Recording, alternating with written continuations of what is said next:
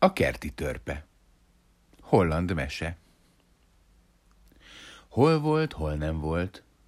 Élt egyszer Észak-Hollandiában egy szerény molnár, aki látástól vakulásig dolgozott, hogy gondoskodjon a családjáról. Egy nap épp serényen tüsténkedett, amikor kétségbe esett jajkiáltásokat hallott. A molnár odaszaladt a hang forrásához, és hatalmas meglepetésére egy apró lényt látott, amelyet már-már agyon nyomott a malomkerék. A férfi saját biztonságára és fittyet hányva hosszas erőlködés után kiszabadította a bajba jutott idegent. Hát, látjám, hogy nem más, mint egy törpe asszony. Egy törpe asszonyt mentett ki a halál torkából. Az apró hölgy reszketett a félelemtől, a molnár pedig gyengéden megsimogatta, hogy valamelyest megnyugtassa. Elmosolyodott erre a törpe, de a következő pillanatban már el is tűnt a szeme elől. A férfi néhány perccel később már azt hitte, hogy csupán csak álmodta, ami történt. De rövid idő múlva visszatért a kis törpe, jó néhány hozzá hasonló társával együtt. A legidősebb így szólt a Molnárhoz. Megmentetted a feleségem életét. Örök hálával tartozunk neked. Sosem bánod meg, ha hagysz minket beköltözni a szélmalmodba. A férfi még mindig meg volt hökkenve, csak ennyit tudod dadogni. Hát, hát persze, maradjatok, ameddig csak szeretnétek. Így aztán a törpe család attól a naptól fogva a szélmalom gerendáin lakott. Gondoskodtak róla, hogy ne üssön ki tűz, és figyelmeztették a barátjukat, amikor vihar vagy hóförgetek közeledett. A molnárnak így volt ideje összekötni a szélmalom vitorla szárnyait, hogy ne essen bajuk.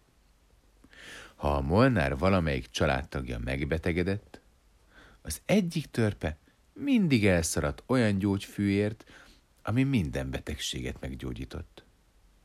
Néha az is elég volt, hogy valamelyikük a beteg homlokára tegye apró ráncos kezét, és az illető azonnal meggyógyult. Minden remekül ment hát a malomban, a molnárnak többé nem kellett aggódnia a megélhetése miatt.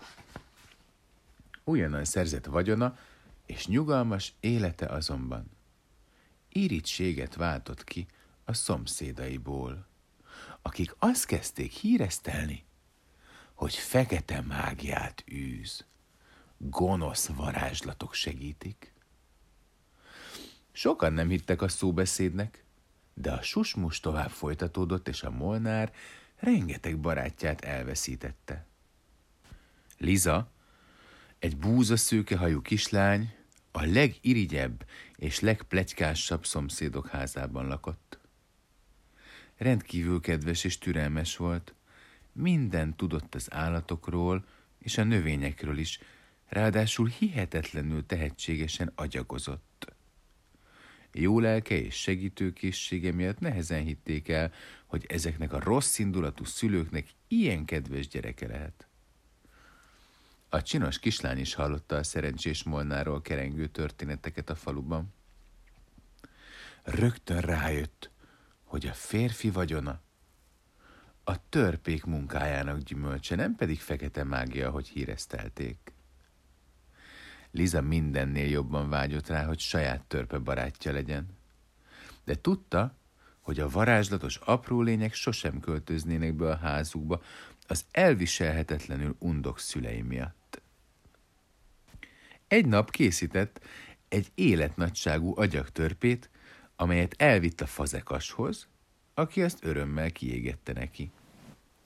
Amikor Liza visszakapta a törpét, kékre festette a sapkáját, pirosra az ingjét, a nadrágját és a csizmáját pedig zöldre.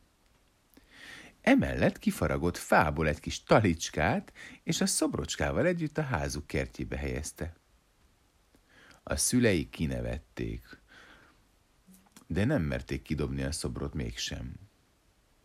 Amikor a szélmalomban élő törpékhez eljutott a szobor híre, azonnal Liza kertjébe siettek, és igazán meghatódtak a szobor láttán, és attól a naptól fogva hálájuk jeléül minden hónapban vittek valami ajándékot a lánynak. Ahogy teltek, múltak az évek, a fiatal lány kedvessége olyan jó hatással volt a szüleire, hogy ők is jobb emberekké váltak. Ennek és némi szerencsének köszönhetően pedig még gazdagabbak lettek. És ahogy ez már lenni szokott, a történet saját életre kelt, és szájról szájra járva egy kicsit mindig átalakult, és egy idő után a következő hiedelem terjedt el. Mindenkire gazdagság vár, akinek kerti törpéje van. Ez persze badarság. Az emberek azonban szeretik elhinni az ilyesmit.